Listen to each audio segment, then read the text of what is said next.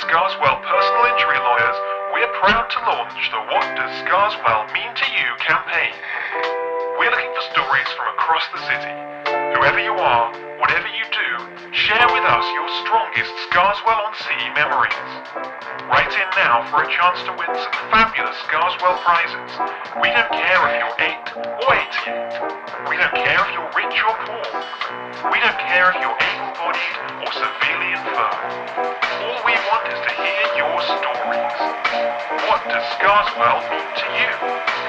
Get in touch now and tell us your story today, before it's too late.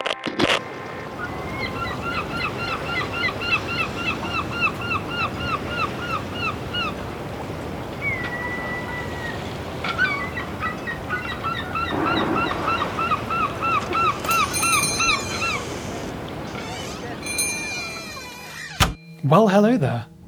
Come. Welcome to Scarswell on Sea. My name's If.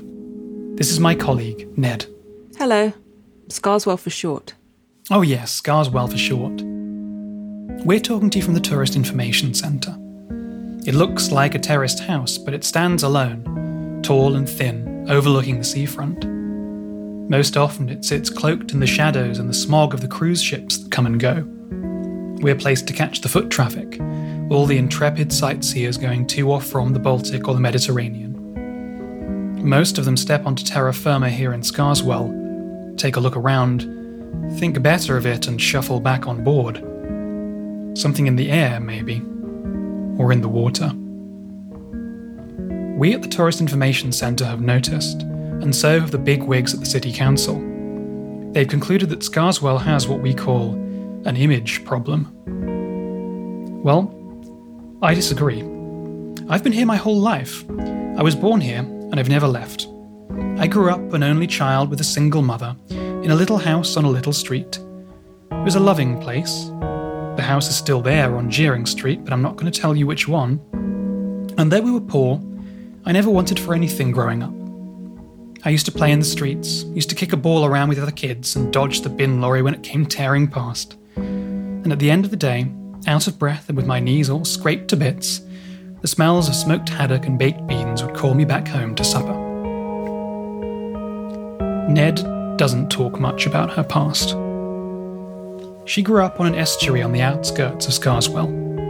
She lived in the old lockkeeper's cottage, charged from a young age with managing the water levels with the great gates so the banks didn't burst, though they often did anyway. Every spring the house would flood. She'd wade through the kitchen for her baked beans, and after her rather eccentric mother had swept the worst out with a broom, little mushrooms would sprout up all along the edges of the carpet. As a result, she has rather the strong constitution.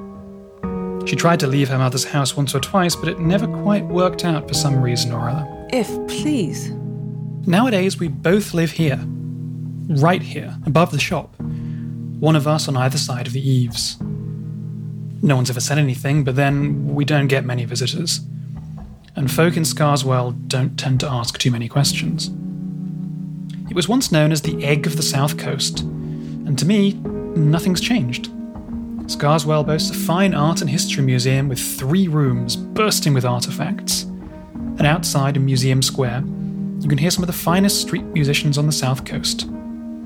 The Bishop's Eye shopping centre has one of every high street coffee outlet, and the parks echo day in and day out with children's laughter. I can promise you that Scarswell has something for pretty much everyone. And even if you don't believe me, well, I think you might want to keep listening. So, on to the campaign. Six months ago, we put out a call. The request was a simple one People of Scarswell, we want to hear your stories. It doesn't matter if they're long or short, it doesn't matter if they're cheery or scary or even, perhaps, romantic. We just wanted to hear from the regular people, the everyday people. And of course, we at the Tourist Information Office can tell you all the sights. We can give you a fistful of leaflets. We can tell you which streets to judiciously avoid if you want to hold on to your wallet. But Ned and I can only go so far, and there's really no substitute for genuine, on the ground knowledge. What, we asked the people of Scarswell, does Scarswell mean to you? we weren't prepared for the response. However, you choose to look at it, it has been overwhelming. We asked the people of Scarswell if they wanted to share their stories, and the answer we got was a resounding yes. We've got email, we've got snail mail, and all points in between. The task ahead of us is daunting. We've got ourselves a bumper pile of stories to get through. They're stories from all walks of life, from the young people, the old people, the rich people, and the poor people men, women, children, dock workers and burger flippers, insurance salesmen and solicitors. I wasn't kidding when I said we were overwhelmed. But Ned and I made a promise to Scarswell, to its people, and to you, our listeners from all around the world. People rose to the challenge, and now it's time for us to do the same. No matter how long it takes, we are committed to sharing these stories with you. And if you listen on, you'll hear them, read by Ned or by me. And if we die trying to make it to the bottom of this groaning mailbag of ours, so be it. Just remember that there will be a small corner of the internet, a small corner of the world, that is, forever, Scarswell. We've got our work cut out for us, and incredibly, the stories are still coming in by the day. We might as well warn you now. Some of these stories may be startling, they may be shocking. This is a warts and all look at the city, and we refuse to shrink from sharing anything that may be on the spicy side. So listen on if you want to get to know the real Scarswell. The Scarswell that, dare I say it, might not appear in the guidebooks, and might not appear in the history books either. We'll tell you a little more about the stories themselves as we get to them. There are some surprises in store, for sure, but there's also some love, some affection, some care.